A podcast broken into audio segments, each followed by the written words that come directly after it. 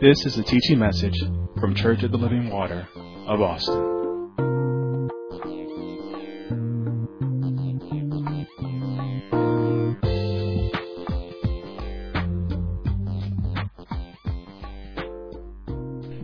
Amen and amen.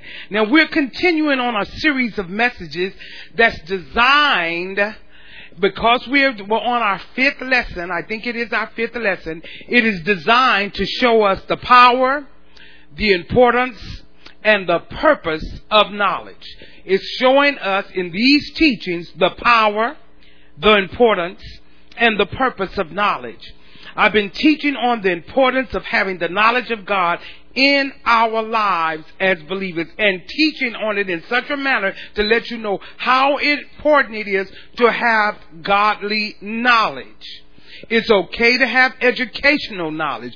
It's okay to have uh, political knowledge, I guess, or whatever you want to. It's okay to have all of those types of things. But the main thing that supersedes all knowledge is godly knowledge. Amen.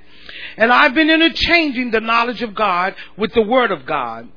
And I want you to know that the Word of God is important to us, it is powerful to us, and it has a purpose. God's Word always has a purpose. Knowledge is, we said, is to understand, is understood, is the understood Word of God put into action in a beneficial manner. You should have that in your note. It is the understood Word of God put into action so that in a beneficial manner. That means that you have to understand it. And that's why we are a teaching ministry. We don't want you to go away and not quite understand what God was saying. Point blank, teaching will let you come into an understanding of the Word of God. Amen. When we take what we know, when we take what we know and understand and put it into action in a beneficial ma- a manner, it goes from just being godly knowledge into wisdom. It's not until you take what you know, put it into action, and then it's no longer knowledge. Now it becomes the wisdom of God. And the wisdom of God is always correct judgment that works on the behalf of the believer. Wisdom is always the correct judgment uh, that works on the behalf of the believer. Now, we've been dealing with several kinds of knowledge. We've, we've talked about that in, the in our sessions of teaching. First of all, we said that there is safety in knowledge. That is, what we know, we make sure we are able to teach our children the vision. Safety in that. We got we have to teach our children that. The safety, uh, the, the, teach our children the vision. That's the safety of knowledge. That is what God is doing. Amen. And then the uh, the plan of God. That's how God is doing it how God is doing it. We want to know God is not hiding anything for us. God is not mysterious anymore. He's showing us plain and He laid it all out in His Word so we can see it. Amen. And then we said we have to have the motivation and that's why we do what God is calling us to do. We have to have the plan, we have to understand the vision, and we have to have the motivation to get it done. So there is safety in knowledge. And also we're teaching from the fact that there is strength in knowledge. Now, knowledge will strengthen the inner man, knowledge will strengthen the mind, and knowledge will strengthen the body, the physical man. Knowledge will do that. It will strengthen it. It will strengthen your mind. It strengthen the way you think. It will strengthen the inner man, the real man, the man on the inside, the real you. It will strengthen him. So we must realize that it, what we have, we must realize is what we know, what we know and we've learned that bring it, that's what brings about the power and the importance. So knowledge is important. It brings about the uh, power and the importance.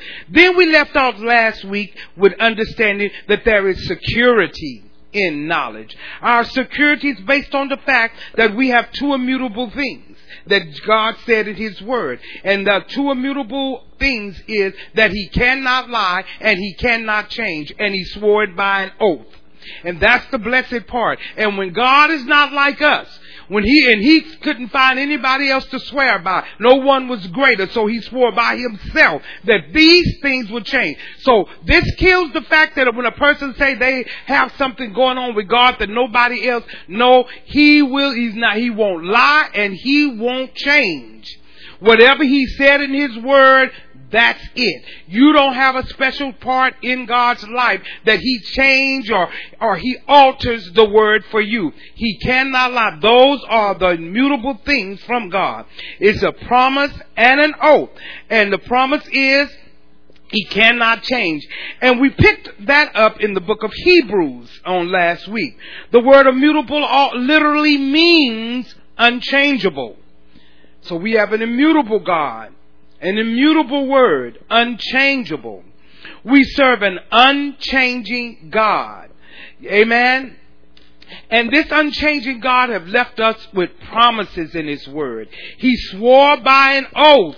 He swore by an oath. That's important. Don't just run by that. Don't just think of that as something lightly because when God swears by an oath, He's going to do it. Amen. He will perform it. Amen. We left off also with the fact that there were three things that characterize security. First of all, we said security is characterized by freedom. Freedom from danger, freedom from fear, and also freedom from decay. We talked about that at length last week. In other words, freedom means that we are in a safe place. We are in a safe place. And I love that. When I have the freedom in the things of God and have godly knowledge, I'm in a safe place. Also, we said we have freedom from poverty. You all remember that. That's why in the Old Testament and in the New Testament, as you study it out, God has told us to come together, network our resources in the Old and New Testament, because with our resources networked together, none will suffer lack, and we will, no one will go without. We will be connected together. And, and then when we do that, and the reason why He wants us to network ourselves together is that it helps Him be able to keep his immutable word to you. So you won't be frustrated. I was hearing that this morning with someone's frustration. I'm like, you got to keep your eyes on the immutable God in the midst of circumstances, in the, in the midst of changes, in the midst of, of turmoil. Marriages, you're just gonna have things. Marriage takes work. You're gonna have it. I don't care how much in love you think you are. It just be married long enough, things will came, come up. But you have to keep your eyes focused on the immutable God and what His Word says. Amen. And when you do that, you, you'll be just fine. Amen. So we want to make sure that we are networking ourselves together so none are suffer lack and so it'll allow God to keep His immutable promises. That's why in John, his prayer is that we be one. He knew what he was doing. Now, we are not free from poverty. Listen, if we're separated, if we try to act on our own, if we're scattered, if we're fragmented, I'm telling you right now, when you do all of those things, it's no way that you're not going to be in poverty. And see, I don't want you when you, when I say poverty, to only center in on money. Because that's what God's people say. Anything, anything that has to do with increase or anything, or eh, the first thing that runs to the heads of God's people is money. You're talking about poverty, money. But you could be poverty in your soul, in your spirit, in your marriage, in poverty in so many other ways. You need to look up the definition of poverty so you can understand that it's more, you can be in poverty. You, I, there's rich people that are in poverty. Are you with me? So we are free from poverty when we come together and network ourselves together, network our resources together when God has promised us free, then God has f- promised us freedom from poverty. We are free from failure Failure is a permitted response. Always know that because God has already taken care of all of our failures through Jesus Christ. So if you're failing in any area, it is a permitted response. If we do not permit failure to happen, then it can't happen in the life of the believer. If we do not permit it, then it can't happen in the life. See, we we have brought into this thing that oh well it might fail. You no, if you don't permit it, it can't happen. You're a believer. You got an immutable God that can't lie and can't change. But see, if you don't know your covenant rights, you don't know that you don't have to fail. You think that, well, I just have to fail. Amen. Okay, so now, when I say that you're free from poverty, it doesn't mean that everything's going to be easy. There, there's nowhere in the scripture where it says everything's going to be easy. You live in a world, you live in this natural realm. No, everything is not going to be easy. But what it does mean is that we don't have to give up. We don't have to give up. Because if we don't give up, guess what? Failure cannot come. If we don't give up, failure cannot come. Now, the statement right there ought to give you courage to continue. That if I don't give up, failure can't come. It's when you say, you know what, I just give up. I don't, I just can't. No, no, you're giving way to failure. But if you don't give up, failure cannot come. Amen. And so you have to say, I know if I don't give up, I'll get the victory. You have to tell yourself that in the midst of turmoil, in the midst of the hard time. If I don't give up, the final victory is mine. You have to keep telling yourself that. You gotta believe. Make yourself believe that. You have to make yourself believe that about your children, about your job, about your finances. So when you get the teachers, I'm not going to give up. It seems like what they're asking me to do is hard, but you know what? I'm going to keep doing it because I will not let, I will not permit failure. I'm going to have the victory. Amen. Because why? I'm a believer. Amen. I'm not going to give up. I cannot give up. So, and so you have to say it in that way. I don't give up. The final victory is mine. And no one showed a greater act for me of faith is that of, of Job. When you want to look at someone that had the faith that was not giving up, is Job. He said, I'm going to wait on the Lord. He said, I'm going to wait on the Lord. Why? Because he said, my change is going to come. I'm going to wait on the Lord. And see, we're, we're so impatient we don't want to wait on the Lord. He said, my change is going to come. That's no, and see, when you can say that in the midst of everything going on around you, you're saying that I know that God is immutable, unchanging in terms of His promises and His oath. So no matter how it looks, how bleak it looks, how terrible it looks, how hard it is, I serve an immutable God and my change is going to come. I don't care how hard it get at school. Say the immutable God is right here. I'm staying strong. I'm not giving up. I'm going to win in this area. You have to do it in every area of your life. Why? It, it, he's immutable in terms of his oath and his promises. So we also discovered that freedom means freedom from apprehension. You do not need to be apprehensive. I mean, that's the fear of, uh, uh, of some type of torment, com- you know, concerning the future. Oh, I don't know what's going to happen, you know, and I'm kind of getting nervous about it. You don't have to worry about what's going on and what's going to happen. Because why? We serve an omnipresent God. We serve an omnipresent God. So I don't have to worry about that. Why? Because God is in my tomorrows today. See, God is in our tomorrows today, right now. We're not, but He is. He's already there.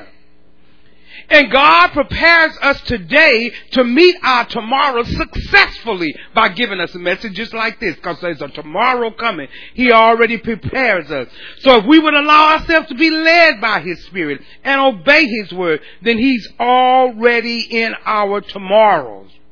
Amen. God knows exactly what you, you what you're going to have to go through to get to your tomorrow. So he'll go back, he'll come back from your tomorrow, and then he'll begin to give you instructions today for your tomorrow. So you don't have to worry about, oh, I wonder, you know, I wonder. No, no, no. Your tomorrow can be successful if you can obey the instructions today. Because remember, he knows your tomorrows. You don't. Amen. Now, when he gives you the instructions like he is today, like he did this morning, like he did last week, if you don't listen to those instructions and obey those uh, instructions today, tomorrow will fail. Simply put tomorrow is going to fail. Uh, see, if somebody give you instructions, don't do this, don't do that. I don't care how you try. Your tomorrow's to fail. Now, now, now, I want you to understand this, and I'm saying this for because you know everybody's not on the same level. When I say tomorrow, I, I'm not talking about Monday. Your tomorrow could be next week, next month. But whatever it is, that's your tomorrow. So if you had instructions one day and you ignored them, didn't pray with let me tell you, your tomorrow is going to fail. I don't care how you do it. You got to do some repenting, getting things right, and you still might fail in that area because when you sin, it's wrapped up in the sin. Whether you ask for forgiveness or not. David has showed us that. God is not putting anything on you. It's wrapped up in that. So we don't want to fail. Amen. So we must listen to God progressively. We must listen to God progressively because God is taking us to a place. I want you all to understand that. I want you all to understand that about coming up with our input. God is taking us to a place. Never complain about what God is doing in your life uh, never complain. God is taking you to a place. And remember, you're the one that got all the situations and circumstances. And God is not in a rush. He is taking you to and taking us to a place. The Word of God says in Proverbs 3, despise not the chastening of the Lord, for whom He loves, He corrects. And not for His benefits. He's in good shape but our benefits. Amen.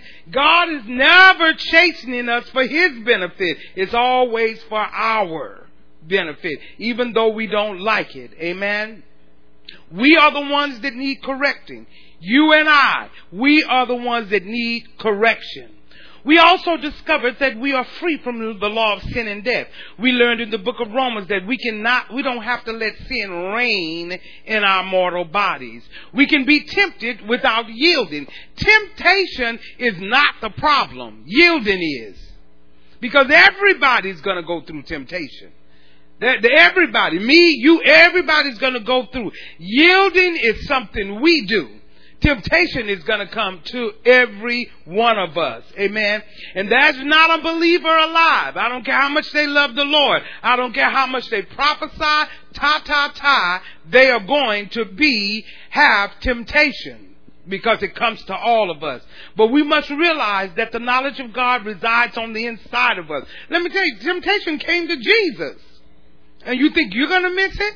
The temptation, the, the yielding is the thing, not the temptation. See, that's the, that's, that's what's wrong with God's people. We get caught up with the temptation. We get guilty or feel, um, apprehension or we feel, uh, like, oh, I failed because I was tempted. No, the temptation is gonna come. You're not gonna avoid that. Is what you did with the temptation. The yielding is our problem, not the temptation. We can expect the temptation because all of us will be will will go through that. Amen. So we can be tempted, and we this is one thing that we have to understand. We can be tempted without yielding. You can. You don't have to yield.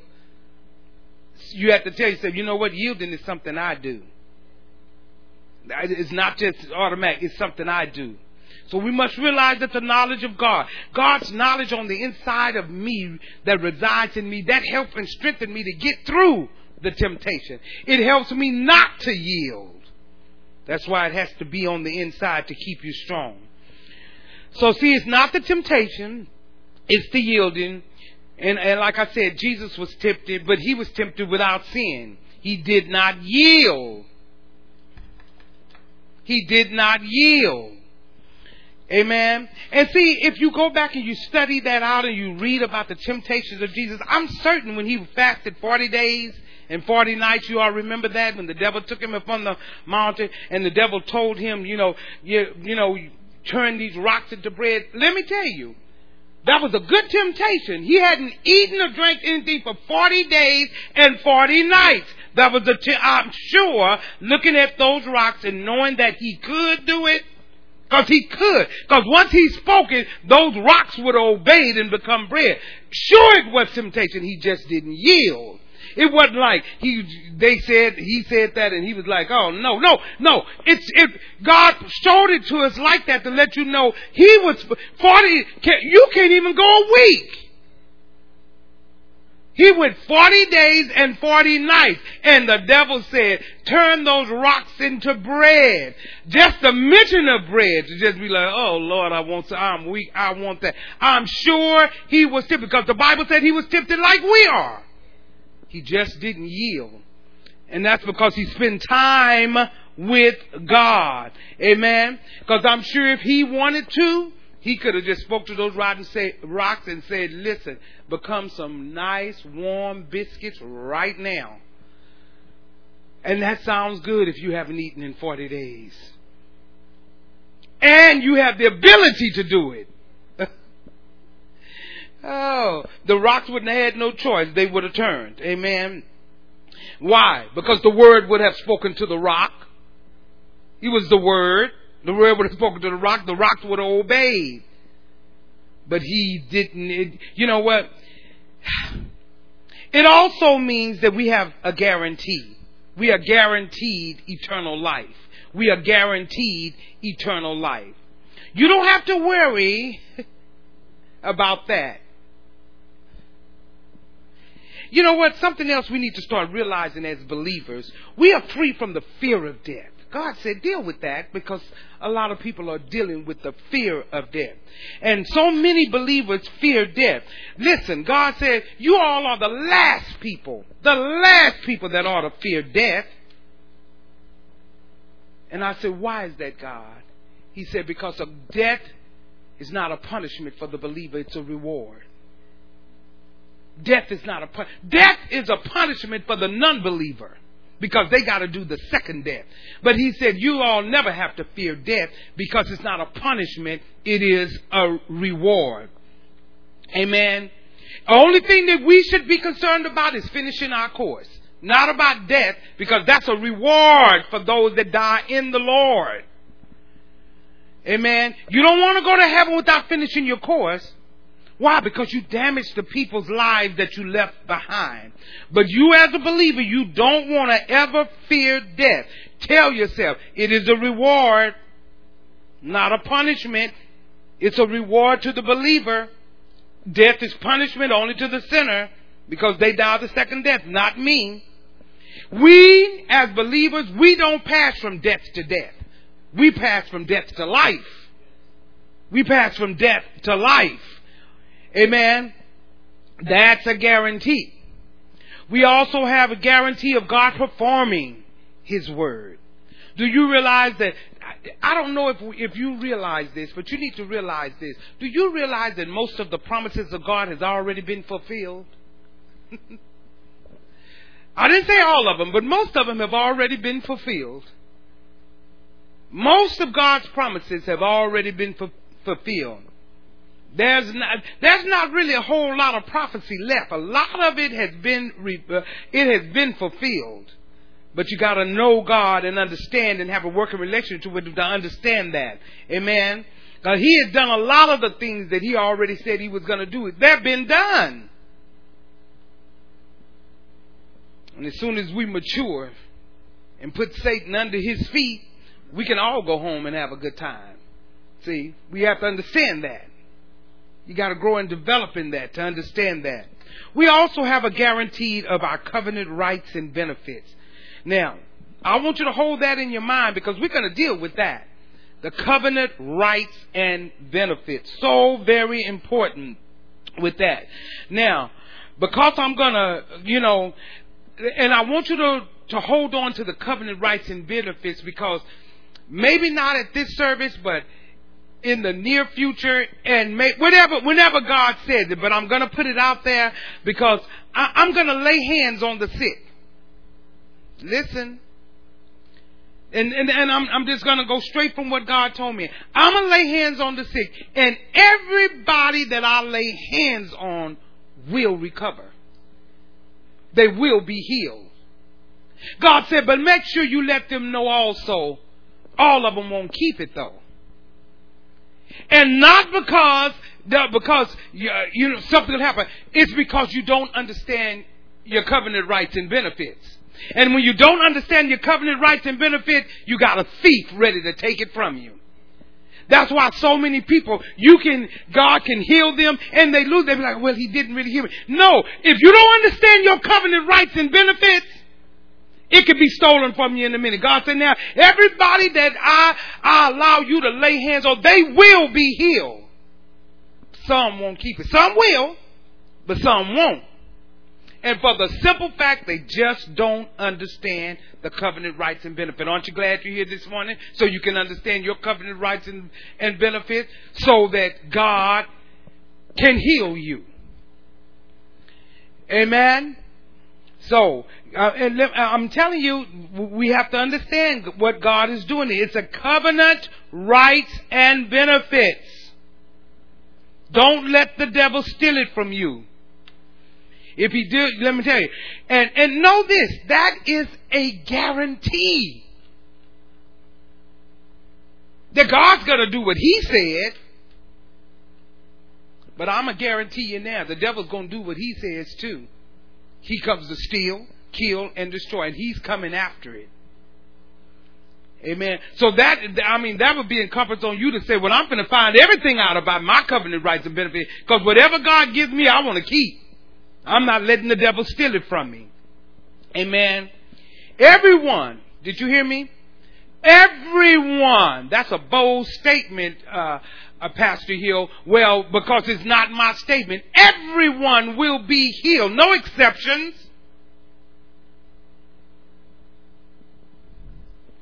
And you know why I can confidently say it? Because God never tells me to do something and I'm gonna fail.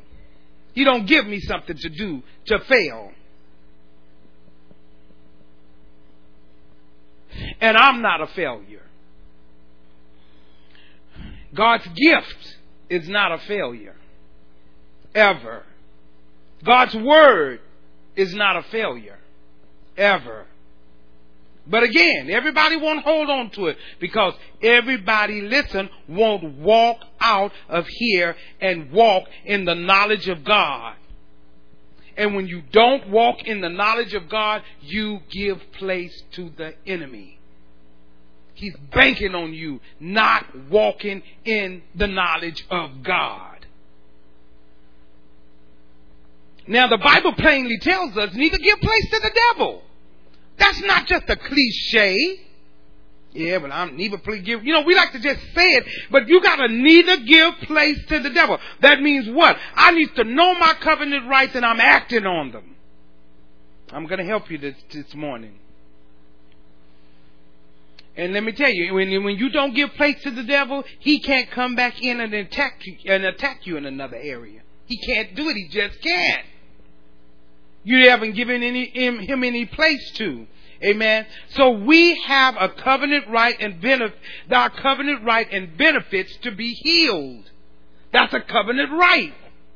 See, some people don't even know that healing is a covenant right. You have a right to it. The Word of God says in the book of Psalm, Bless the Lord, O my soul, and forget not some of his benefits. No, all, all, every one of them, all of his, and who forgives our iniquities. Oh, that's, I mean, that, that just makes you just love him more.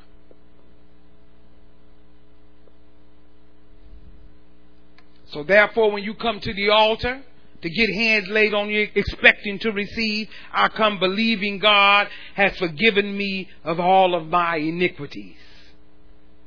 See, if you don't, you come up here with guilt and you come up here with, I don't know if I'm worthy to get. See, all of those, that's because you don't understand your benefit rights. That's why Paul said, forgetting those things that are behind, reach forward to those things that are before you We have to go now. You know, I, right now I go to the high calling of God through Christ Jesus. Forget those things that are behind us. A lot of times people are seeking things from God and they're standing up before God and you know, I want this from God, but you're standing up before God with guilt in your mind. And you don't understand why you don't receive.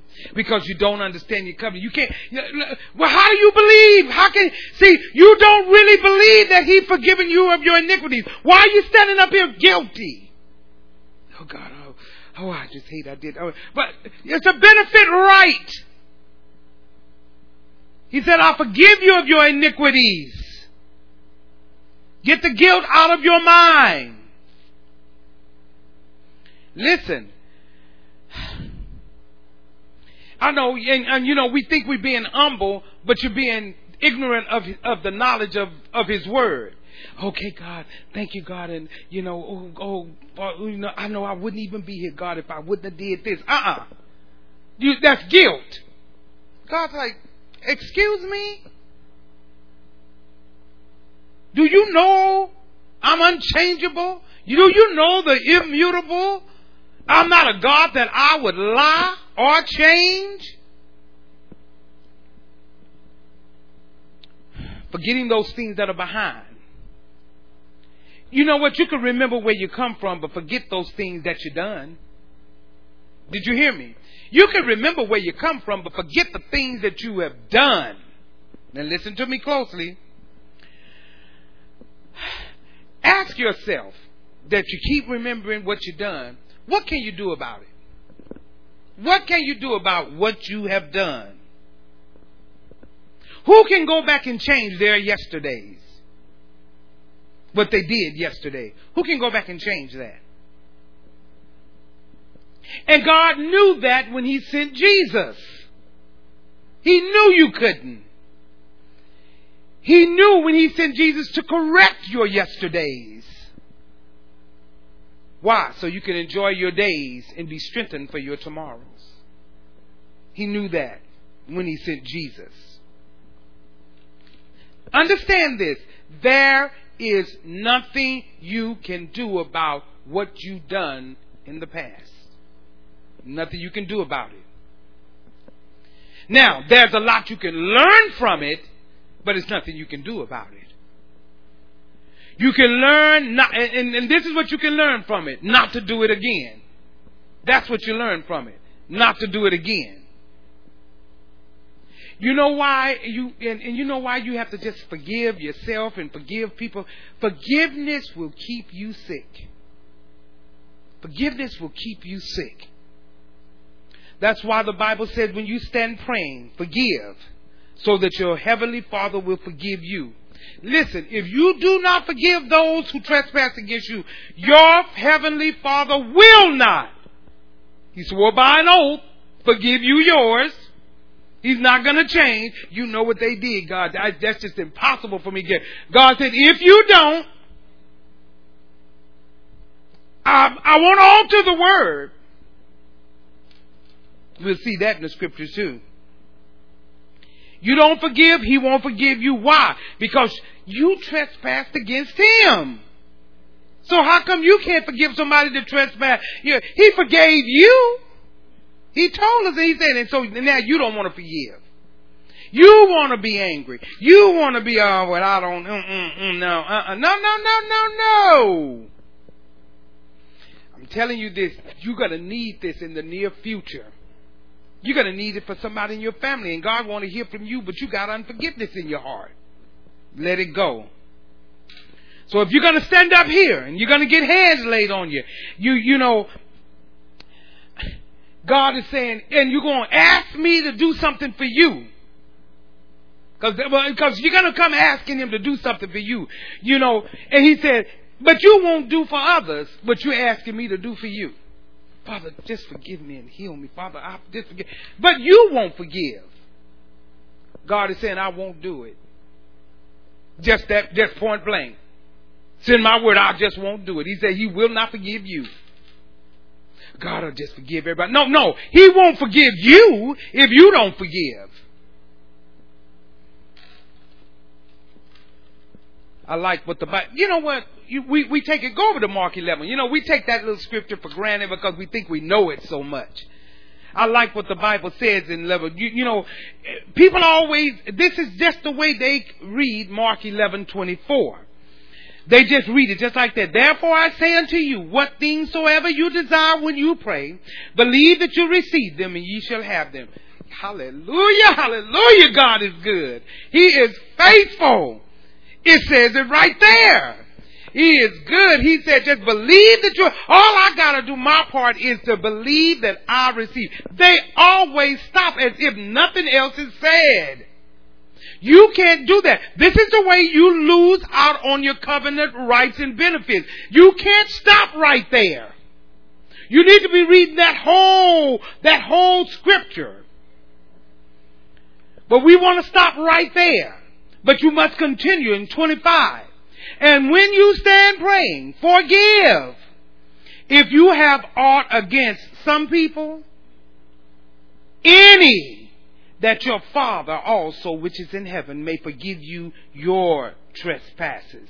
Now look, that's, that's, that's just too simple.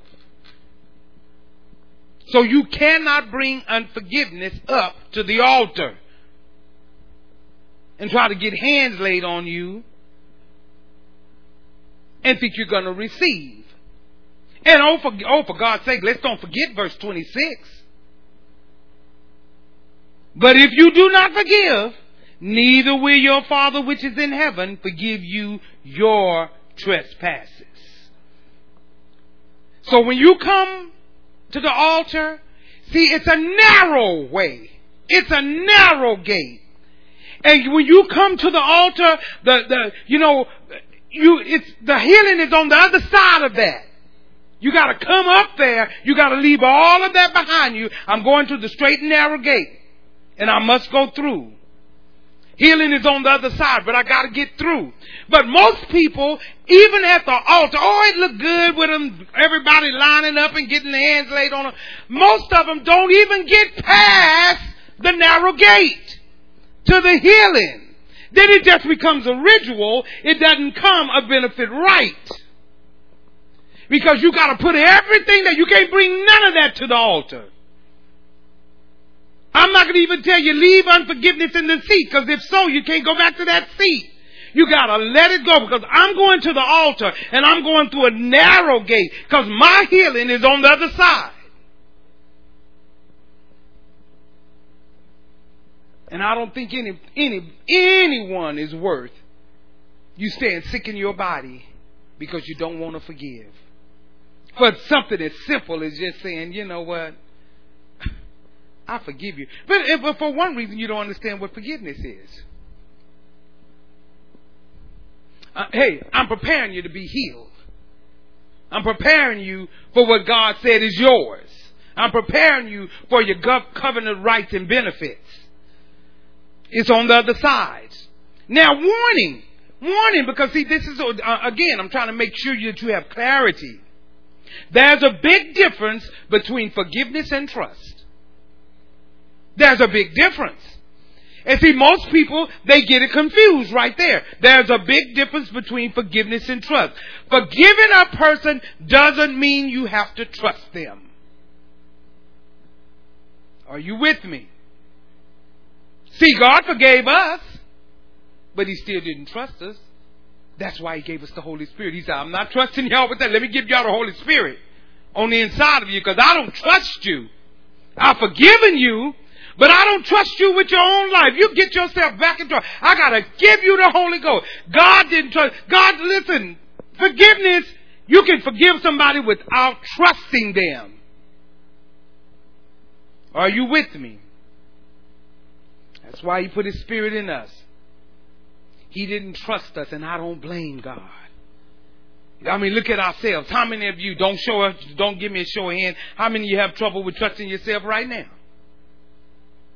Don't raise your hand.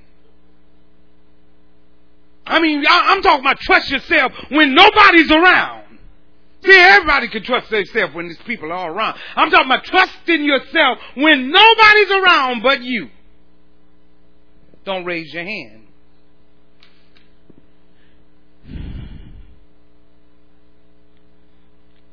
So I didn't say go back and trust the person. I said forgive him. And there's a difference. Hold nothing in your heart against them. Hold nothing in your heart against that person. But I didn't say trust them. Some people say, "Oh God." See, this is a person that lack understanding. Oh God, I have to forgive them. Oh now, you know, I have to loan them some more money because you're already mad at them because they didn't pay you back from the money they owed you. I gotta owe. I gotta owe. No, I didn't say that. I didn't say when you forgave them that you had to give them more money because you already upset with them because they didn't pay you back. Forgive them for the money that they wouldn't pay you, but just don't give them any more. Did you hear me? You can forgive them for that and then just don't give them any more. Now, it doesn't matter if they think, well, see, you're not giving me any more, you ain't loaning me any more, you ain't doing, and this, this is just, this is just one, one example. I mean, this, this is in, this is a wide range of areas. But, and, and well, I, how you said you forgive me, now you don't want to love. Well, I, I, because I forgive you don't mean I trust you. You didn't pay me back the last time. I ain't even got to say that. All I got, all I know in my heart is I don't have to give you any more, and I don't have to, and I can still love you, and I forgave you. Are you with me? Bless the Lord, O my soul, and forget not all his benefit, who forgives all thine iniquities and heal all of our diseases. then that's a guaranteed benefit. And we have the mutable promises from a God that cannot lie and cannot change. An immutable promise. Are you with me? from a God that cannot lie, that cannot change. Run over to Psalms 103. Run over to Psalms 103. I'm trying to, I'm setting you up for something. In Psalms 103, let's read verse, beginning at verse 4 who redeemeth thy life from destruction, who crowneth thee with loving kindness and tender mercies, who satisfies thy mouth with good things, so that thy youth is renewed like the eagles. Glory to God forever. He won't leave you in a hopeless state. That's a promise. See, I love God. He, he said, he said, no, I've redeemed your life from destruction. I'm crowning you with loving kindness and tender mercy. I'm satisfying thy mouth with good things, so that your youth is renewed like the eagles. Are you following me? Okay, new information.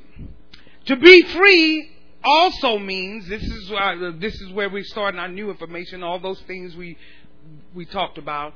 Write it down. To be free means to have a bond. B O N D. Write this down. A bond is that which obligates the issuer to the receiver. A bond is that which obligates the issuer to the receiver, or a benefactor to the beneficiary, or the benefactor to the beneficiary.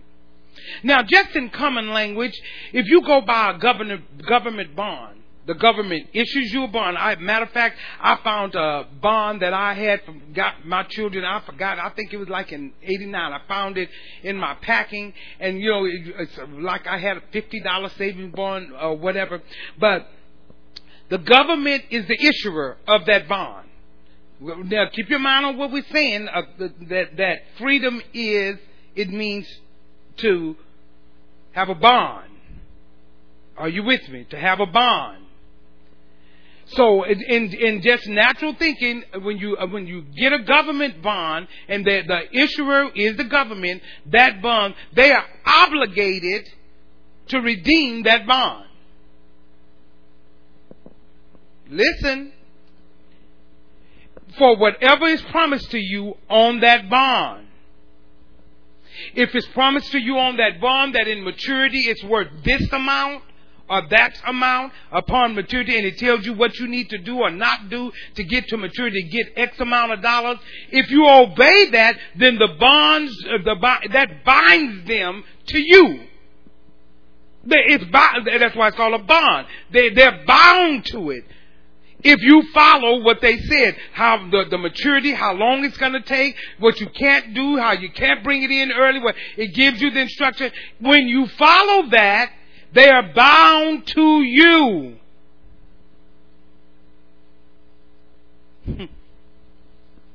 and this is the same thing that bonds us to the Lord.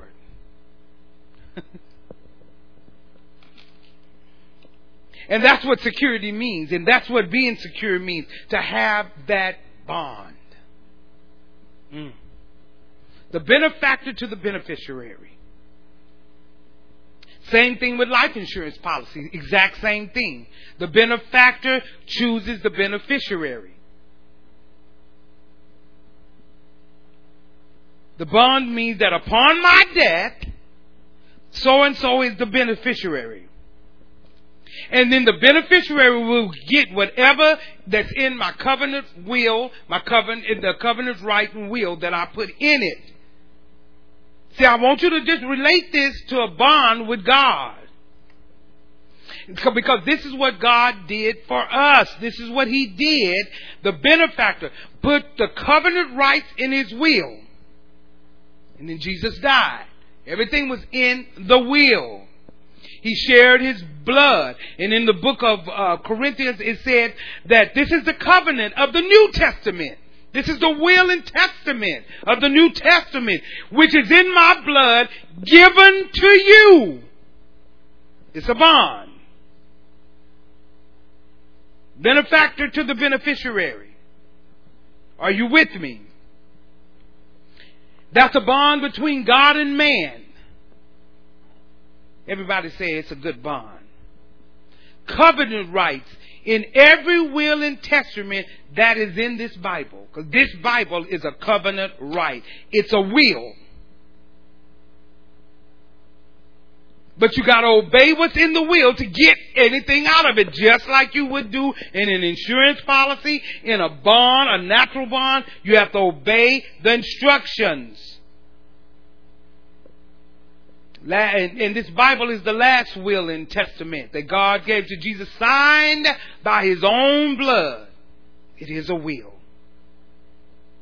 Therefore, we need to find out what's in the will and we need to act appropriately to get what's in the will. And in every will, in every testament or will, there are things that the, benefic- that the beneficiary must adhere to. I don't know if some of you have a will. I do. You should have a will. And the person that is left to, they have instructions. For example, you might leave, let's say, an insurance policy, which is a bond. And in your will, you said, okay, I'm leaving this to my daughter. At 18, she can get this amount. And then when she finishes college, she can get this amount. Now, she at 18, she can come in she can get whatever they left at 18. But now if she don't finish college, that's nothing but you can't get it. It's there, but you can't get it because the stipulations and the criteria for you to get it was to finish college.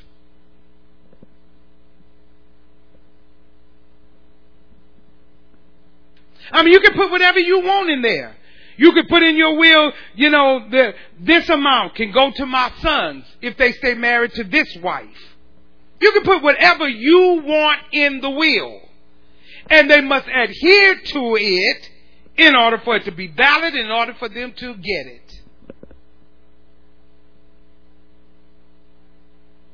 I have an insurance policy that I started on my grandchildren when they were born. And and in and in that in that will and it is it's basically you know they they can cash in on it and and and already put in it. I'm like first of all they can only borrow against it once they're in their second year of college in for a, a vehicle. But they have to have gone to college at least two years. Because you get a little more mature than that never as a freshman. And they must be have be serious about college can't be playing because see, you have somebody looking over it. You gotta always have somebody looking over your will. that's making sure that it, it is out just for that. You, you can't get it. So now that means if they don't go to college and they don't get that money cannot go to them no matter what. I don't want to go to college. Well, that's fine, but that, that, that nulls and voids that part of the will. Because that's the way it's set up.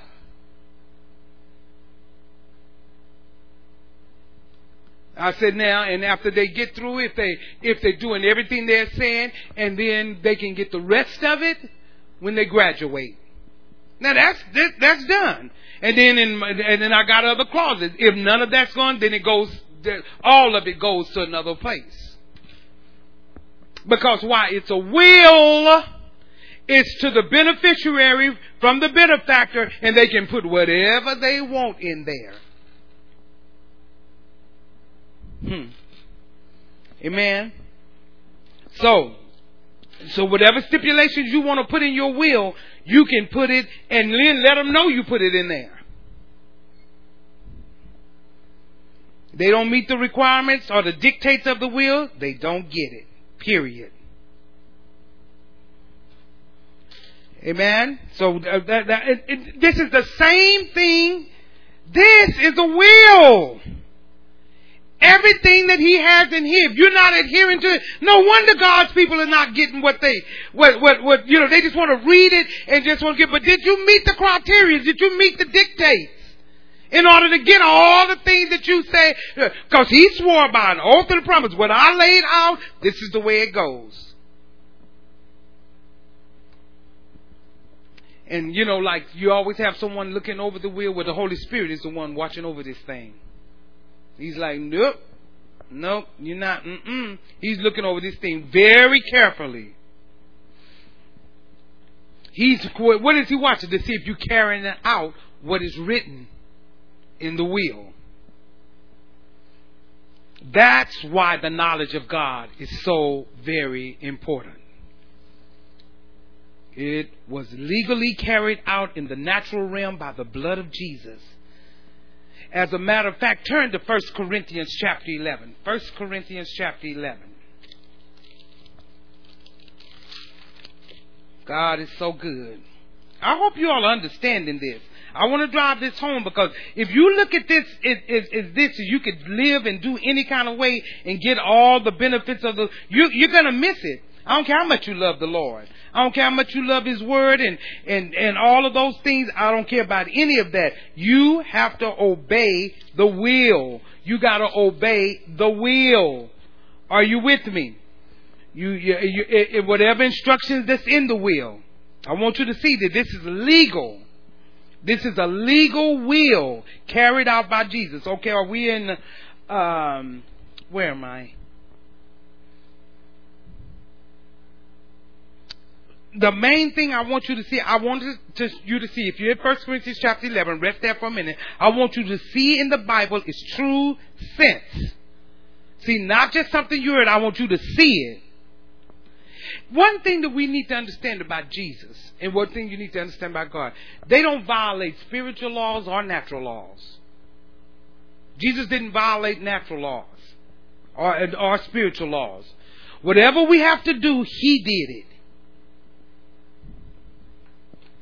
Listen, whatever we have to do, he did it. And these things have to be done in blood. His was done in blood. Eventually I have to do some, I, I'm going to do some teaching on the blood covenant.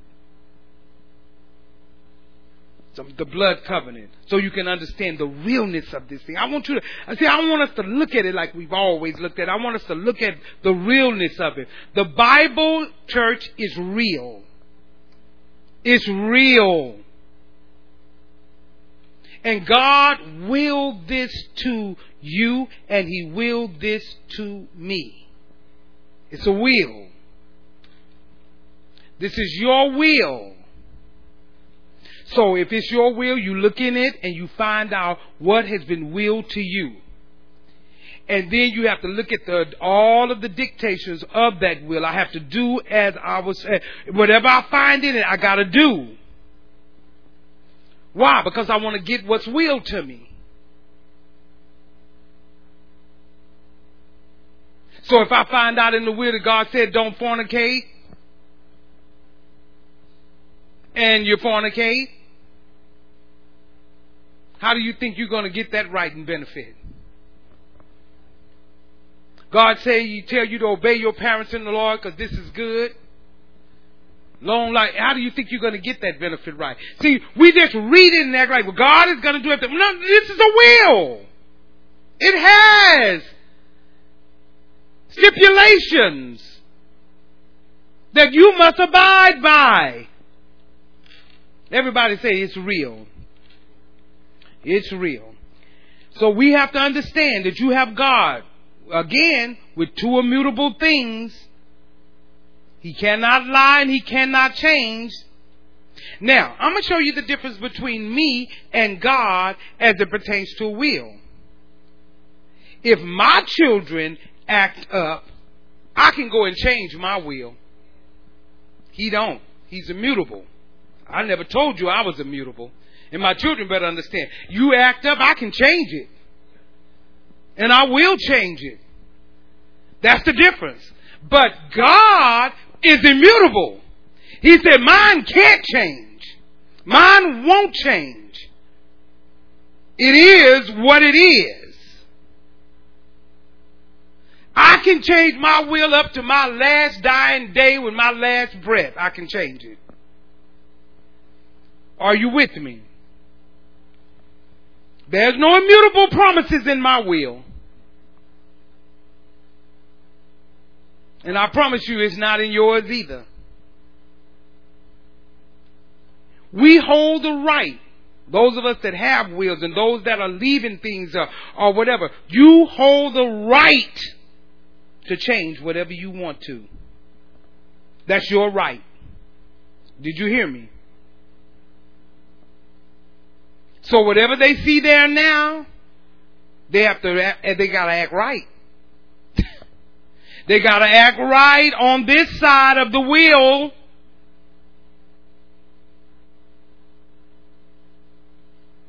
You've seen people where they change their will and they'll leave it to a, they'll, they'll leave it to some big corporation other than you because you acted a fool and it wasn't immutable. They can change it.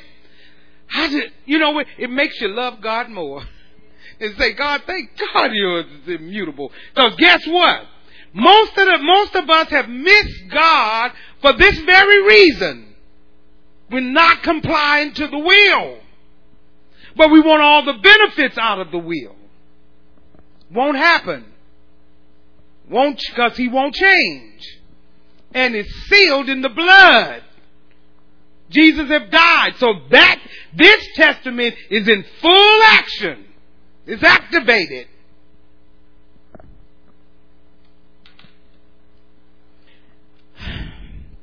Are you with me? So whatever they see now, again, you better, you better, you better be on your P's and Q's and you don't know, hey, your your parents or whoever had a will might live to be 150. You like, God, I got to stay good until, yeah, well, just stay good all the way and just let them live long life. And you be like, ooh, I need to be good because they'll flip me out that wheel. Well, you sure will. No worries. And so you, you, you parents, you need to make sure you start telling your children, you know what I have is not immutable. They start out just just just put them in remembrance every now and then and say you know. But what about oh you just so you know because you know some people they you know you you you know we got all of this you know entitlement. I know you're gonna leave me something. No, you don't know that. You don't know that. Well, I know they putting something away, and I know they got this, and I know they got. But are you in the will?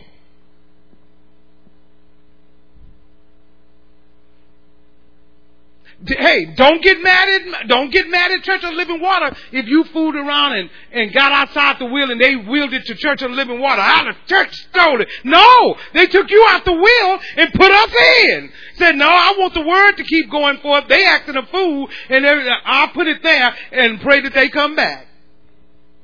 You ain't got that. Don't be mad. You better be right because it's not immutable. Parents ought to just go home and they see their children start look at them, look at them sideways, start smiling, and just tell them remember, remember immutability. I don't have it. God does. Uh, that, I, I'm telling you, this is set. All of this has to do with your healing and everything else. And see, I, I just got to say this, and excuse me if I have some of my, you know, Caucasian brothers and sisters, but especially people of color. You know, we we just do we just do anything with with with, with inheritance and everything. Just leave it to foolishness, just blow it away. We're believers. We know God said, "Follow my lead." God's not your hey, God's not God say you acting a fool. You don't get anything in this will. That's why most of God's people are lacking in his promises. Because they're trying to get out of the will without following the dictates of the will. No good. Did you hear me? No good. And the beauty of this whole thing is, you how many of you have ever, I mean, some of you might have a timeshare or you've heard about a timeshare. Now, one thing that's good about this, and you know, uh, just examining it, uh, the average ch- uh, timeshare, you, did you know you can will it to your children? You can will it to your children. You can, uh, let's put it this way, uh, you can put clauses in it where you can pass it on to your children. Just a natural illustration. Well, it's the same thing with the Word of God. Listen, we can pass it on to our children. oh, that's good. And guess what? Just as binding as this will is to us, when you pass it on to your children, He's just as binding to them. That's why I said it doesn't matter whether you're here on the earth or not. He's bound. He he he will bound, he'll do with your children exactly what he said he was going to do with you because you passed it on. Now that's good news. That's why we teach our children. We passing it on. So even if I don't get to see it because I'm passing it on, God will be just as good to you as he was to me. Hmm. That's a good place to run around. So God has is just bound to do all that he said in his word. He chose this, you know what? And and I like this about him. He said, choose life. He said, I set before you life and death. Blessing the curse. He said, but choose life. Why? That you and your seed may live. Why? Because you're going to pass it on. Choose life and pass it on. So you and the ones you're passing it on to will live. That's the good news. I'm trying to prepare you for something this morning. You know, a lot of times people hear teachings like this, or they they hear this, and they be like, "Oh, and oh, Pastor was so anointed." Listen, listen. It is not about me. Who it's about and who's doing this stuff. It's about God. It ain't about nothing. Oh, oh uh, she's so anointed. Because let me tell you, I go the same way. Stop looking at me. Look at him. He's the one who laid it all out. I'm just a messenger. I'm just a vehicle. I'm just somebody that he said, tell him, and I said, and I obeyed. That's all. He does it all. I can do nothing. Amen. Look for where this stuff is coming from right here in his word. Amen. And so you and you can be the same type. Just uh, Father, I just say yes. You tell me to say it, I'll say it. Amen. And see, and I just happen to be the pastor, but it could be another pastor. It could be whoever. But the main matter that you must understand, it doesn't matter who it is, you must understand your covenant rights and benefits. You have to understand that. Are you in First Corinthians chapter I mean chapter eleven? Look at verse 23. Now, I saw something in here and it just blew me away and I wanted to blow you away too. Look at verse uh, 23 in chapter 11.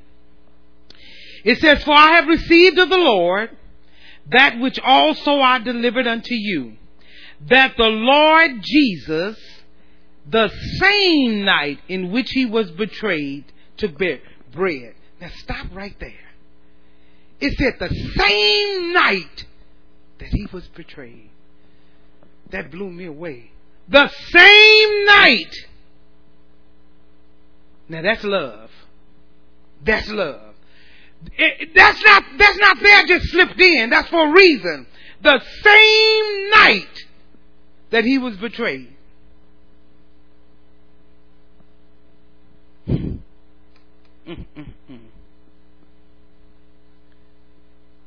Look at what he did.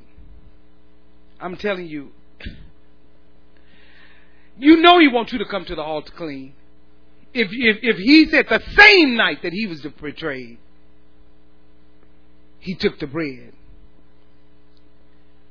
Now, see, for me, uh, let me just say this. If I was Jesus, everybody say, thank God she's not, it would read this way. The same night that she was betrayed, she wiped out all those people that would that that that and started over with some new people. All the people. See, that's what it would have read if it was me. Because this was the same night that he was betrayed. The same night he was betrayed. He took the bread. See, you know, the same night that something happened to you, you hot and heavy, you mad. How you do something like that? Uh-uh. No, I, I'll be like, kill them all. Those thug heathens didn't want nothing. I'll start over and get me some new ones. But he took bread in the same night. See, that blew me away. I said, God, I just loved you the more. Because how at the same night, I mean, I mean, what, what he feeling betrayed?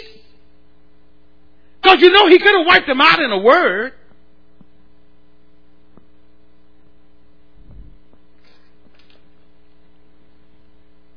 It would have read that way.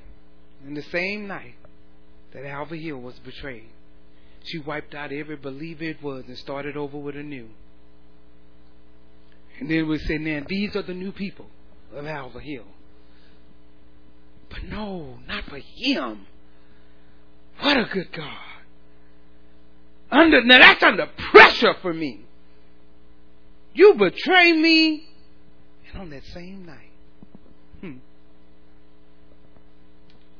Somebody ought to say, Thank God that you that Pastor Hill is not Jesus. Somebody ought to just be thanking God now. You would have been wiped out. This is awesome. Let, us let, us read on from 23. That the Lord, the uh, B of 23, that the Lord Jesus, the same night in which he was betrayed, took bread. And when he had given thanks, he brake it and said, Take, eat. This is my body, which is broken for you. This do in remembrance of me. Why? Why? Why did he break his body for us? So yours could be mended. He said, I've got my body broken so that yours could be mended. On the same night he was betrayed. Not three weeks over after he cooled down, but the same night. When everybody, everybody was leaving him. Everybody was doing everything to him. Every time, I mean, when the disciples, I mean, when Judas was, was doing all of, getting him all wrapped up, the same night. Woo. He said, whenever you take this cup, you take it in remembrance. Remembrance of what, God? Remembrance of your covenant rights and benefits. Every time you take it, remember your covenant rights and benefits. The relationship that we have together. I want you to remember. On the same night he said this, that he was betrayed. He said, on the same night he's he said, remember, remember who I am to you. Hmm. Do you know that's the only time that the Lord ever said, remember him in the scripture?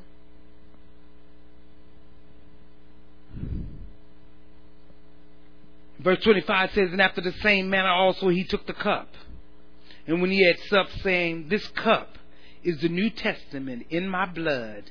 This do ye as often as you do drink it in remembrance of me. Now,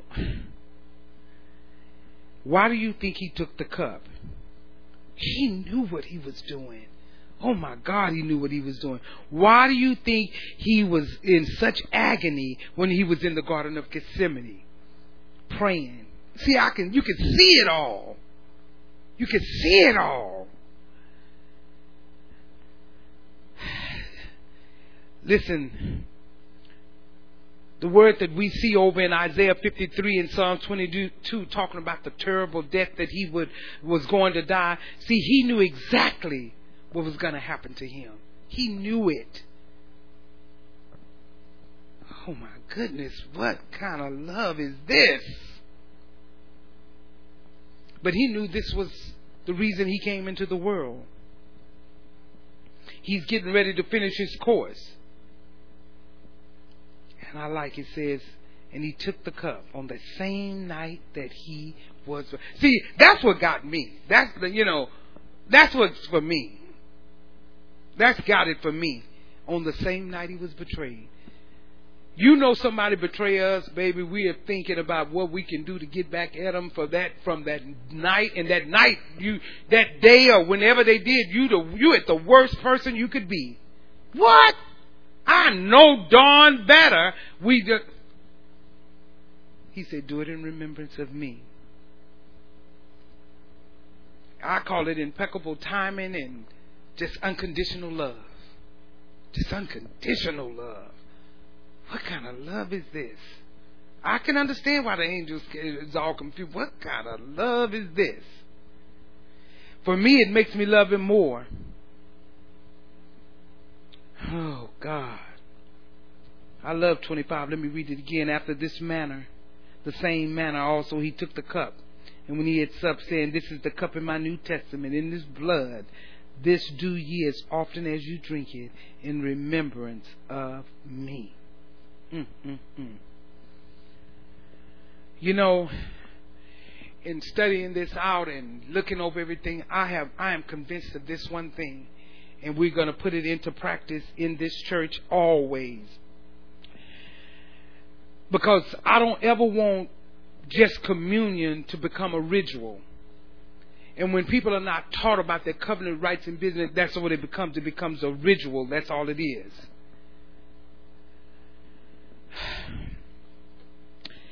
I believe that every time we need to make it a part of every time that we go to the sick we need to sit down with them with First Corinthians 11. And I know that we've done this, you know, in time past, but we're going to do it every time we go to anyone sick.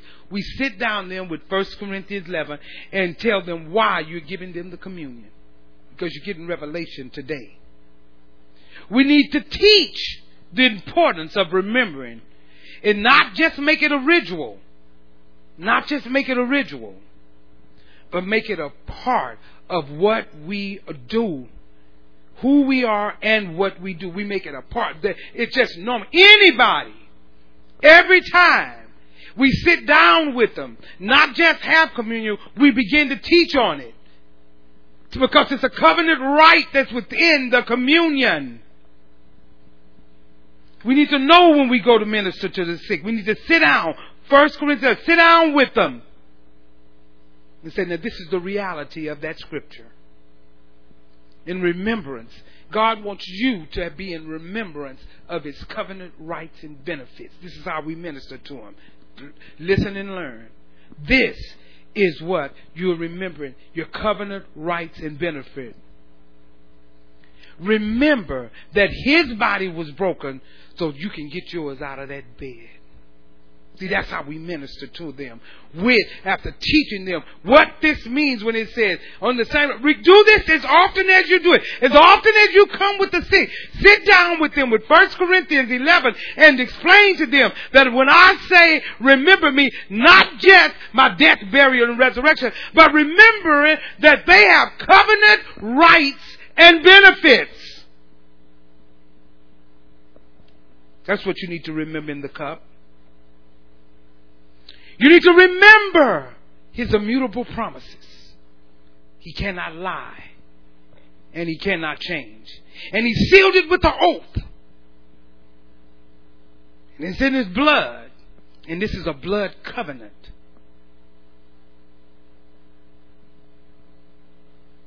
And then you tell them you have a covenant right.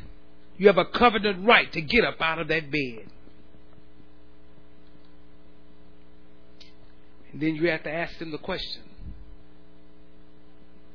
And I asked Sister Kelly, Brother Harris, Brother Valentine, Sister John, Sister Bailey, all all of us, Sister Lee, I mean, Brother Franklin. You, uh, let me tell you, I'm asking, and these, these just just people. I mean, just just people that God has personally spoke to my heart about. Just just in prayer time for them, for them. Just diff, di- different ones. Sister Etheridge. All of those. I want you. I want you to grab a hold of this when you sit down and minister to them. This is what you ask them because you're telling them about their covenant rights. You say, Have you finished your course? Have you finished your course? If you go into somebody and they're ill in the, and, and, and they say, well, you know, they, they, they have so many hours, you go and ask them, have you finished your course? If they say, no, I haven't, I feel like God still has something else for me to do. And then you say, well, this blood is for you. Because it's your covenant rights and benefits. This is when you take the communion. See, this blood is for you. Then it's for you. And then if you speak to someone else and you say, now, if you feel like you finish your course, somebody say, I feel like I finished your course, my course. Then you tell them, well, then you have a right to go home. Loved ones want to keep you here. See, that's the beauty of it when I was with Sister Allen and I could see what was going on in her life and I could see it right there. Let me tell you, her covenant right was to go home. Family members want her to stay here. But see, her covenant, that was a covenant right. If I finish my course, and if they said, oh yes, I've done all, God said, well, you know what? It's your covenant right to go home. See, that's a reward. It's not a punishment. And let me tell you how you go home. You don't ever have to go home in pain. If you finish your course, then you tell them, you know what? Fine, you finish your course. So why don't we just let God heal you so you can go on home? See, most of the time people think if a person died that, that God didn't heal them. Now God will heal them and then say, let's go. You finish your course. Say, oh, you, so you, you finish your course? Okay, so let's let God heal you so you can go on home. Like Moses did. Eyes not dim, let's just get on out of here. You're done. Sister Allen knew she had finished her course. I believe that's why Pastor Hill left when I was there. He had finished his course. He's like, oh, Al will start all, he know all about the armadillo. And he's, you know, when you finish your course, then you have a right. That's a covenant right. You don't have to, uh-uh. Family members want to prolong it. But they finished their course. And see, we think in our head, finishing a course goes by your age. Well, if that's the part, if that's, if that's the case, then Jesus died at 33. You can finish your course. Ooh, it just makes me love him the more.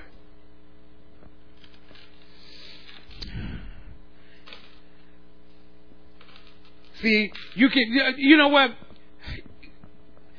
Let him talk about it with God. Say, well, you finish your course. Well, you know what? You have a right to go home. Let you see, let me let me get out the way so you can talk to God. Because see, you might want to talk to God and say, well, you know what, God, you know what, I'll, I, you know what, God, I know I'm ready. I finished my course. You check your course out and say, let me see, have I finished everything that God has told me to do? That's what you have to tell yourself. And be like Paul in Second Corinthians, you know, say, you know what, you know what, I think I, God, can I run up to third heaven and check it out up there? And just see what's going on up there? See, you, see, nobody knows. See, they, you just laying in the bed. You just talk to God. See, this is a supernatural inter- This is a, this, this is something between you and God. You finish your course. Can I just go check things out up there? You can go up there and if he allows it and you go up there like Paul didn't look around and come back. You can't say nothing that you seen. Can't even talk about it. And say, okay, God, yeah, that was nice. Yeah, I'm ready to go. I, I'm ready to go. I'm just going to lay on back. And I know the peop- my peoples out there, they want me on machines and all that, but I'm going to lay on back because I have a covenant right. And you know how I know, knew this about Sister Allen? Because I was right there. And when that machine was taken off of her, if she breathed, if she took five breaths, I don't know it. She was like, hallelujah. And she looked up with the amazement of what she saw. And ah, God, let me witness it all. And the amazement in her face was the glory of God. Her rights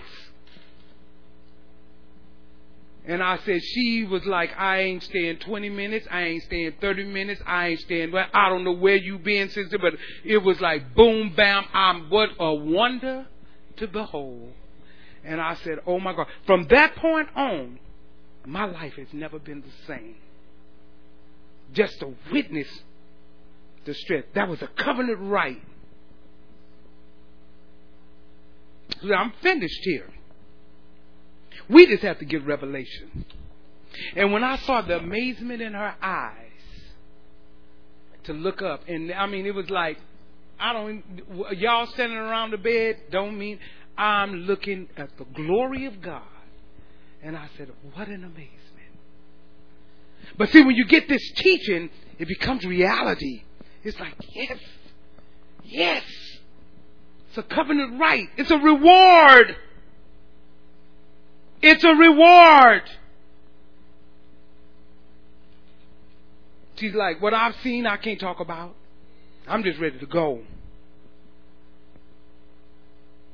It's like she, and you all knew how fast Sister Sister Allen would walk around here. You know, she always moved fast. That's just the way she did when they took that machine. She moved fast. I said, she was like, no time to lose, just glory. I said, covenant rights and benefits right there. What an amazement. A reward, not a punishment.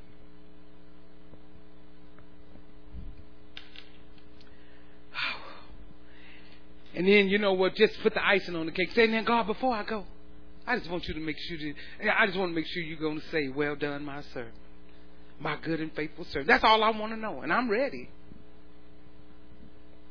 And I believe he said that to her. I could see it on her face. She didn't have to speak, it spoke for her. Well done, my good and faithful servant. Let's go away. Third heaven, here we come. I told her her pastor would be waiting on her there, and I'm sure he was. I don't know if she saw him at, at that time. I said, he's waiting too, with all the rest of them right there at the gate and said, this is what we this is what we have worked for all the time we was on earth.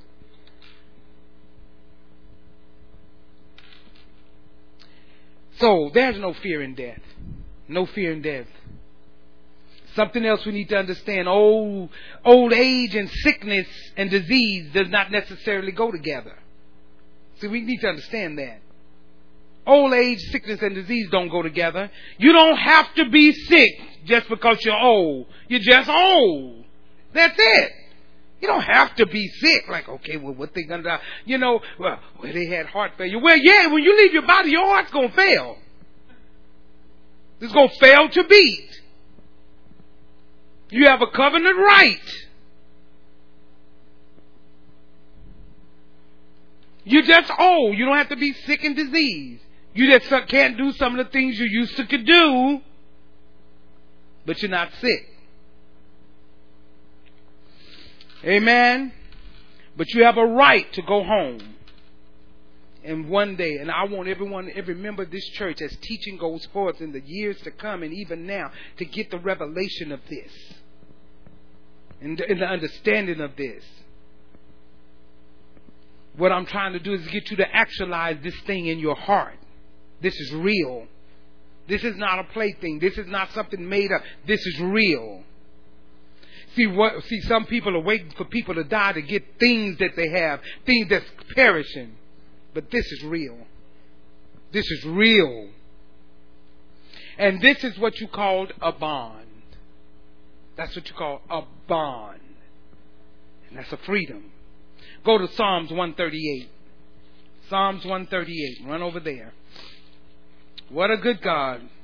Isn't he a perfect God?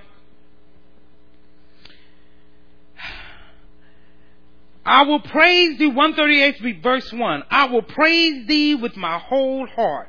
Before the gods will I sing praise unto thee. Now I'm going to tell you that's just awesome. I'll say it again. I will praise thee with my whole heart. Before the gods will I sing praises unto thee. God's word obligates him to us.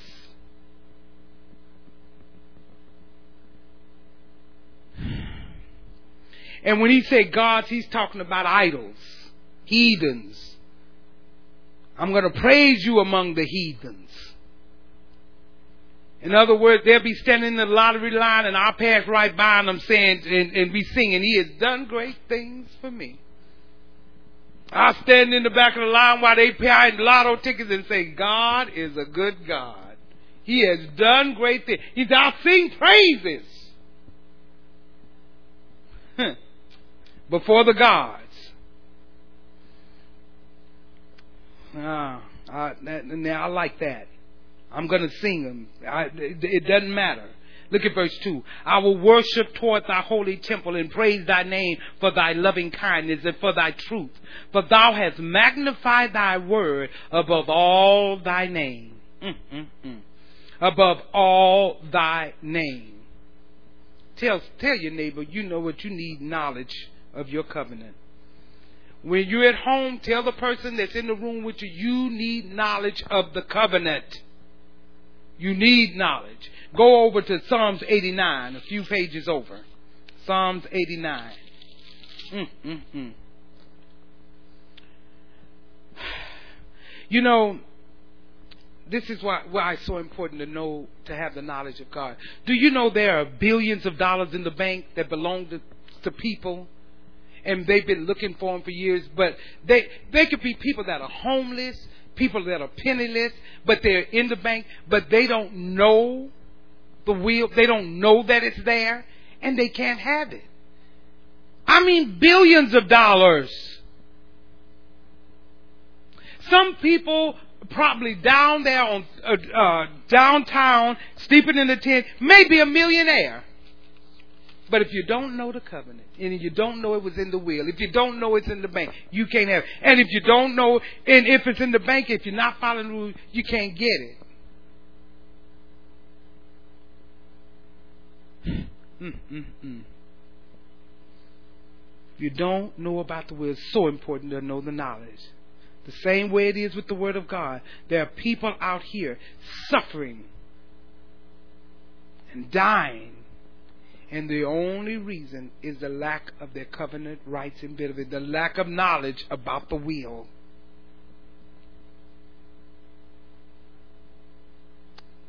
You, you know, if it's time to go home, but get healed and then go. Now, see, some of us, listen, we, you know, some of us, we know about the will, but we haven't read it. See, you've heard people talk about it, you know about it, but you haven't read it.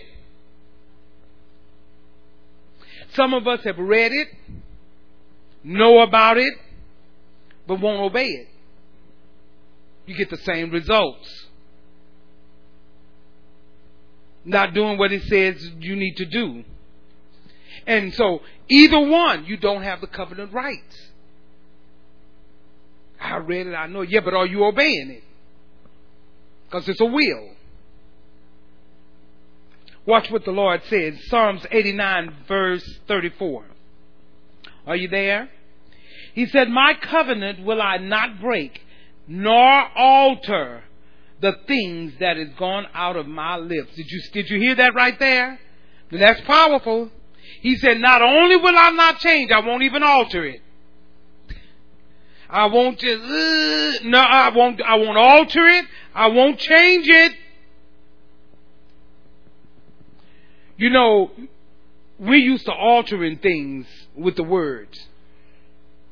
And we and that that's really called a lie. You know, something can, can you could you could say something that's that's true and you can alter it in such a manner that it's really a lie. Um, for example, they said, "Did you do that?" And you'd be like, "Do what?" That's called a lie, because you already know what they're talking about. See, that's altering. He said, "I won't alter it. I won't change it." Mm, mm, mm. Oh. See, because when you, when you uh, what I don't uh, no no deep down in your heart you already know the truth.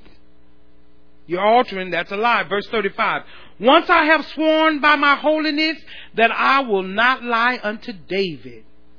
His seed shall endure forever, and his throne as the sun before me. Why is he calling David's name? Because he said, Out of the house of David will come the Lord Jesus Christ. I like that. Verse 35 again, once I have sworn by my holiness that I will not lie unto David, his seed shall endure forever. Who is that seed? Jesus, and his throne as the sun before me. What a good God. Now, l- listen, his seed shall endure how long? Forever. How long? Forever and we're joint heirs with him. We're joint heirs with Christ Jesus. And I like when God said he won't even alter his word. Hmm. So I don't care what you're telling me that God's told with me and God, we got something going. No, he's not altering his word for you and he's not altering his word, that means that whatever we were supposed to do concerning his word, he won't alter that. You gotta do what he says in order to obtain that which is in the will. He's not going to say, well, I understand your situation. I know, I know now you, you used to live, y'all live together, but you know, and now you got saved and, and I understand you got to stay there a little bit because you got to get financial. No, he's not altering it. He's like, get out. Find somewhere else to go. No, there ain't no. Well, you, I gotta stay with him because you know we got. I gotta. I gotta save. He's not altering the will oh, uh, he's not altering the will. Well, you know what they did to me, and so you know, God, you know, it's going to be really hard for me. God, eh, God's not going to say, well, yeah, I really do know what they did, and that was horrible. So yeah, we can kind of ease up. Nope, not altering the will. You got to forgive.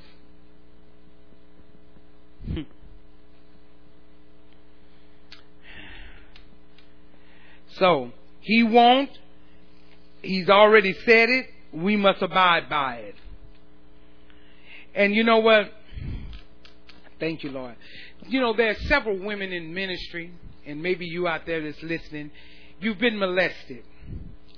And you've and, and you've been trying your best to get to shake this thing, and you know, but in the back of your mind, you know, it's difficult trying to forgive that person that molested you. But I want you to know this, listen, because you know, because uh, let me tell you, that thing alters your life. That kind of stuff alters your life. I get it. And so does God. He knows that. But God has a word for you this morning. God is saying, listen, you can forget the past. I don't hear that so many times. Wait. You can forget the past. Listen to me. When I say forget the past, it, I, it may not ever go from your memory. That's not what I'm talking about. It may not ever go from your memory, but it can go from to, to a point in your life that it no longer dictates the course of your life. See, that's forgetting it. It can get to a point where no, you might it always be a memory because it happened to you, but it will God in the will will give you such a healing that it will no longer dictate the course of your life. Don't let ever let anyone or anything dictate the course of your life. What's done is done. And then you have to go to Philippians and do what Paul says. I'm going to forget those things that are behind. I'm reaching forward, moving forward to the things that are before me. Again, God wants you to forgive, not trust. God wants you to forgive, not trust. Now, something else God is ministering to me about.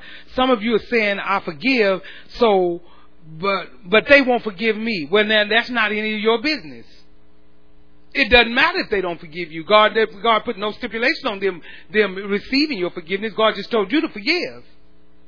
If they never speak to you again, that's on, that's between them and God. Don't have them, you, you free. They didn't accept my apology. Uh, well, you need to say, well, I'm right with you, God. And I'm going on. And you move forward. If they don't speak to you again, keep it going. Amen. You can't do anything about a person that won't receive your forgiveness. They have a will. They have a will, but your will is to move forward no matter what. So, okay, there's safety in knowledge, strength in knowledge, security in knowledge, and the fourth one, there is sufficiency in knowledge.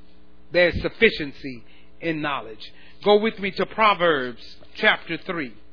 There is sufficiency in knowledge. Proverbs chapter 3.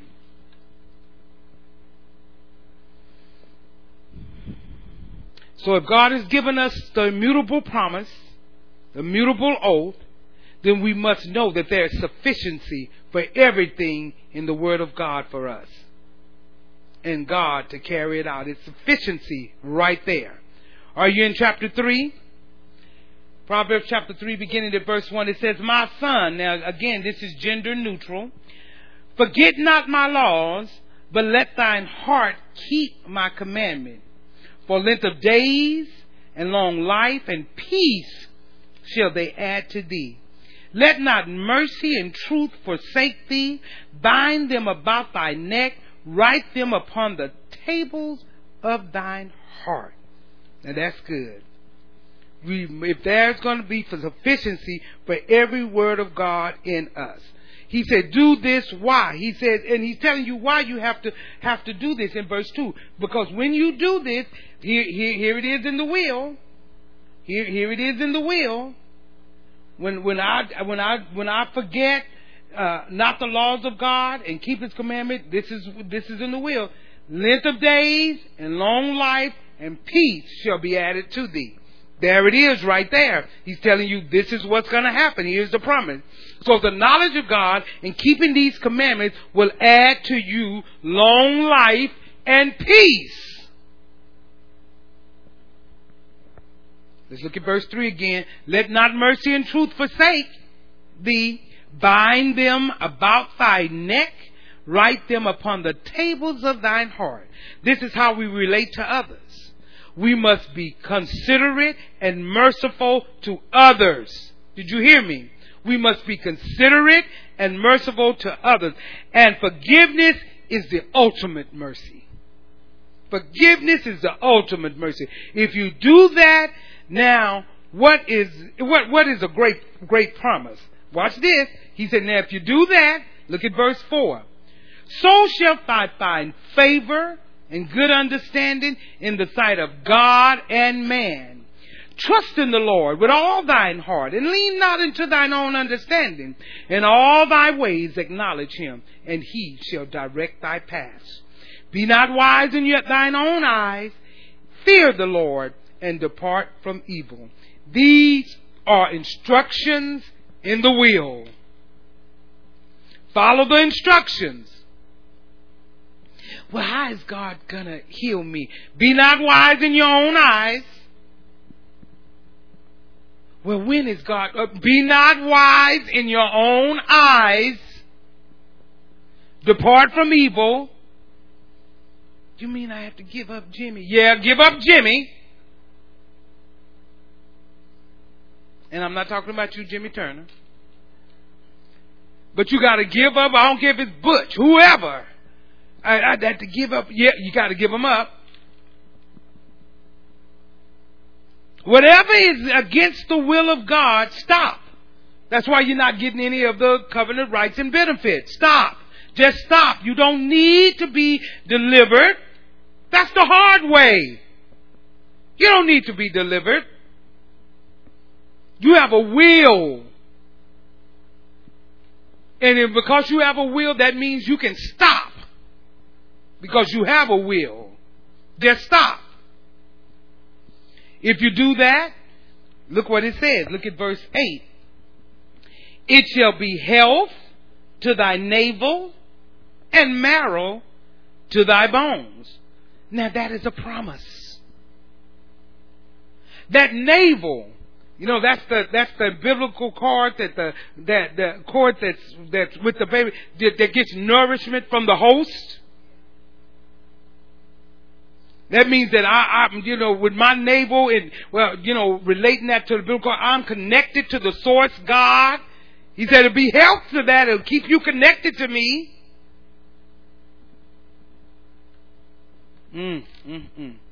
You, you're going to get your nourishments from the navel.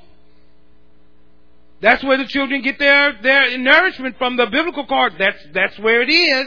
That's the source. That word also means medicine. Coming right into you, into the marrow.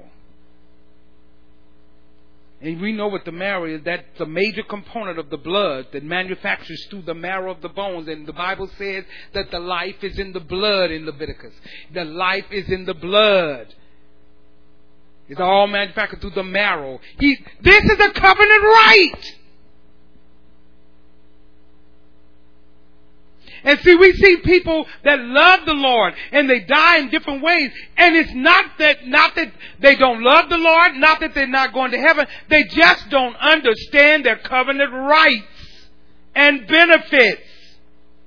But we're learning them. We're going to get them. I expect the next generation to have this down. To have this down deep on the inside. Look at verse 9. Honor the Lord with thy substance and with the first fruit of all thine increase. See, you honor God when you tithe. You're not giving him money. God doesn't need your money. You honor him. So when you don't, you dishonor him. Period. Oh, here you go. Period. It's, that's all it is. You dishonor him. I don't care how much you talk about God. I don't care how much you say you love God. I don't care how much you say you go to church. You honor God with your substance.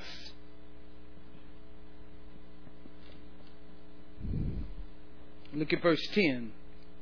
So shall thy barns be filled with plenty, and thy presses shall burst out with new wines. Now listen, don't just think money.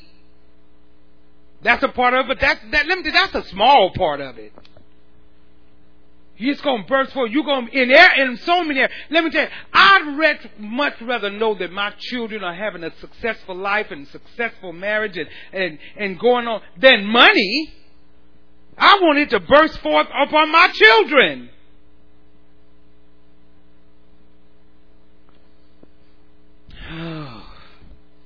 This covenant tells you what you need to do to execute that right. He's telling us what we need to do. All you have to do is do them. Listen with the right purpose of heart. It tells us right here what to do with these things. They, they, they'll come upon you and they'll overtake you. They'll come upon you and overtake you.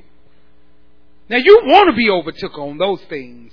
I want all the marrow in the bone. I want, I want, I want all. Have you all ever seen that commercial years ago where they had HEB had it and they had all little children saying the different thing they want? They had that last boy said, "I want all I can get." That's what I want. All I can, I want all I can get out of the covenant. God said, well, you can have it all if you obey all of the stipulations in it. Because it's a will and it's a open, the will is being executed and watched over by the Holy Spirit. Now let me give you definitions of sufficiency before we close. Sufficiency means that I am content due to having enough. Don't just think money.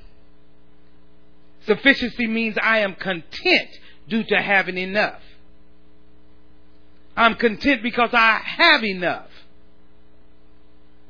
I'm content because you have enough. You have to be, you have to understand.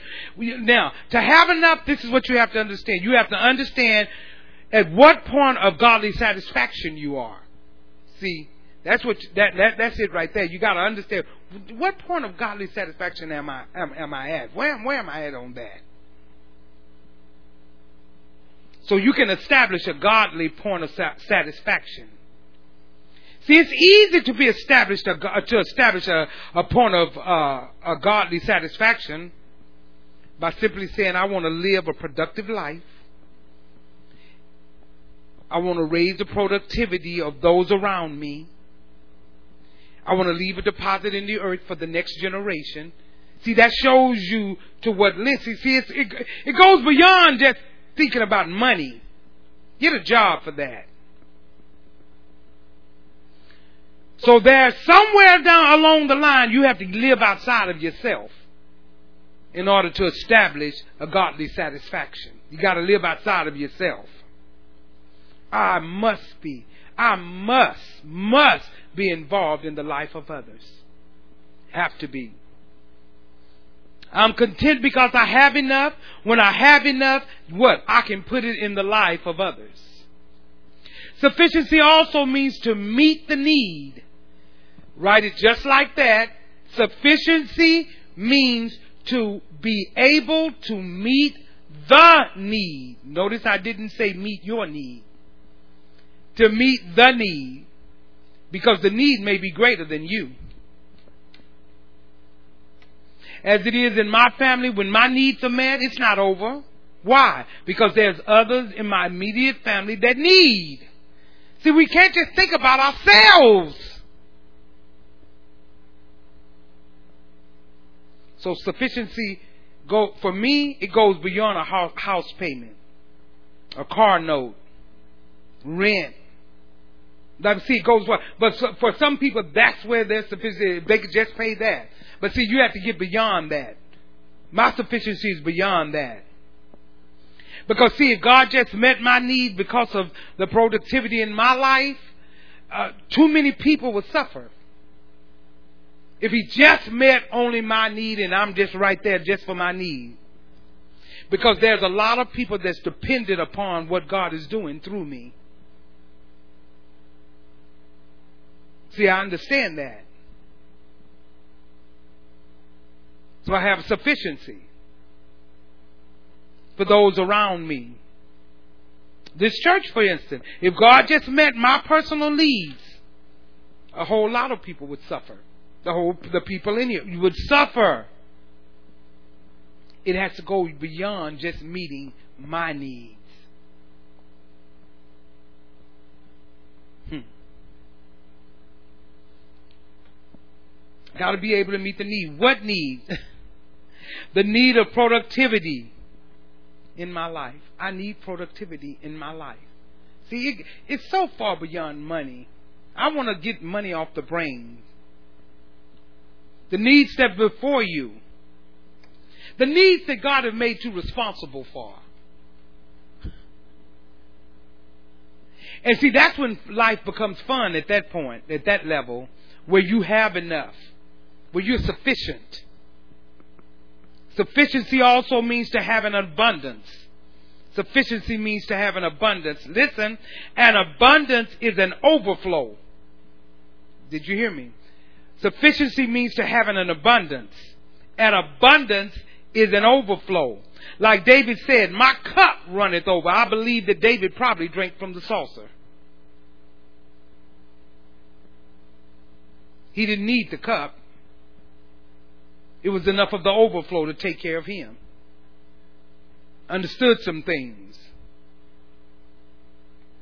God gave him a cup because he had a plan for him. God has given me a cup because he has a plan for this ministry. And he gave David that big cup because he said, The seed is coming from you. I believe in my heart that the reason why God gave Solomon so much is because he didn't ask anything for himself. He had everything that he asked for was for others. And I believe that God said, you know what? Because you didn't ask for anything for yourself, I'm going to give you more. I'm going to make you richer than anybody before you or ever that come after you. You will be the richest that ever walked the planet. Why? Because I know if you didn't ask nothing for yourself, you're going to use this for the nation of Israel, and he did. He's the only king that there was not war in there for 40 years.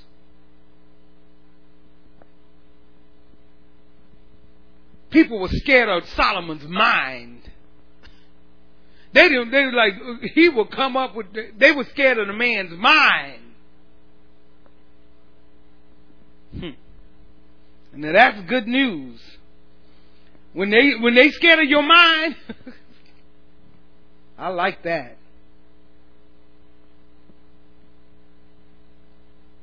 We want people to fear our minds, what we know about God, and what God has blessed us with the revelation of His Word. Last one sufficiency means to have enough and to spare. It means to have enough and to spare. Hmm. Let me give you an example of that. Let's just say you were going with your children and you wanted to go a, uh, a cross truck, a cross country trip, and you, you you're getting ready and all of you getting in the car. How many of you say that you were sufficient if you had gas in your car, you had money in your pocket, and no spare tire? Well, no, you're not sufficient. See, sufficiency means I have four on the road and I got a spare in the tank because you have money and stuff, but you flat somewhere because you know you can go on cross country trips or whatever, and there's no houses for miles. There's nothing but sand or desert, and you don't have a spare. Sufficiency is having spare, having something, having enough to be on the ground, but a spare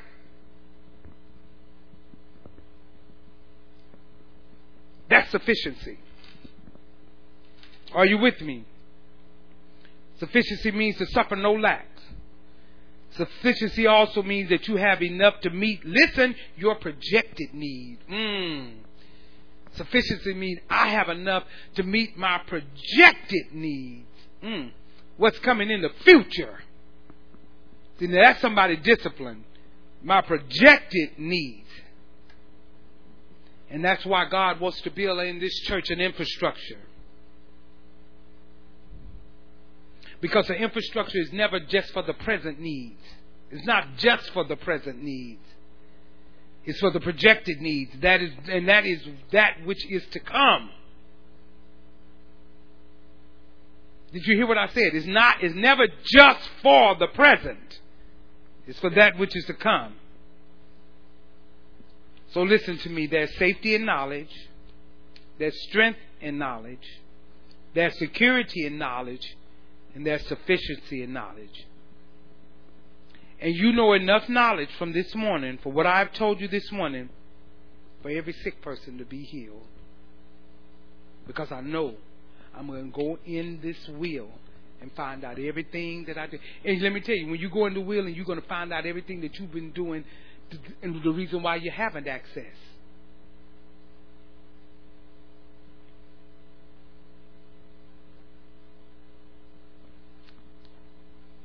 I believe what God said. And I believe this teaching was for a purpose. I want you to grab it. Twilight, I want you to grab it. Brother Franklin, grab it. Sister Etheridge, grab it. Sister Lee, grab it. Everybody, get grab it. All of it. All Church of the Living Water, grab this now. Right where you are. And say, God, I want I want everything that's in here. I want everything in your will. And I and I know I know just by what I learned today that in order for me to access what's in the will, I must go by every stipulation that you have put, everything that you have said in your word so that I can get it. So if I need healing, I need to go and find out what he said I need to be healed. What do I need to be doing? Well, he said, for one thing, if you want healing, you got to forgive. Uh, you don't have to try to think so back. Well, let me see if it's anybody I make. Oh, you don't even have to do that. You already know if you're not forgiving. And, and it might be a number of people. All you got to do is listen to how you talk. And it'll show whether you're forgiven. Hear yourself. It's easy to say, I'm sorry. There had to be action with that. God is faithful. He's indeed a good God. He is showing forth His strength in our lives. He's showing forth that we can arise to this place in this time in our life, that we can be a people that can operate in His promises, that we understand His will and testament. We understand that there's guidelines and rules that I must follow to and adhere to in order to get everything out of it, because the will is active. The benefactor has died, Jesus. The will is open and it's yours. And it's no sense in us being believers and not accessing the will. Lift your hands toward heaven.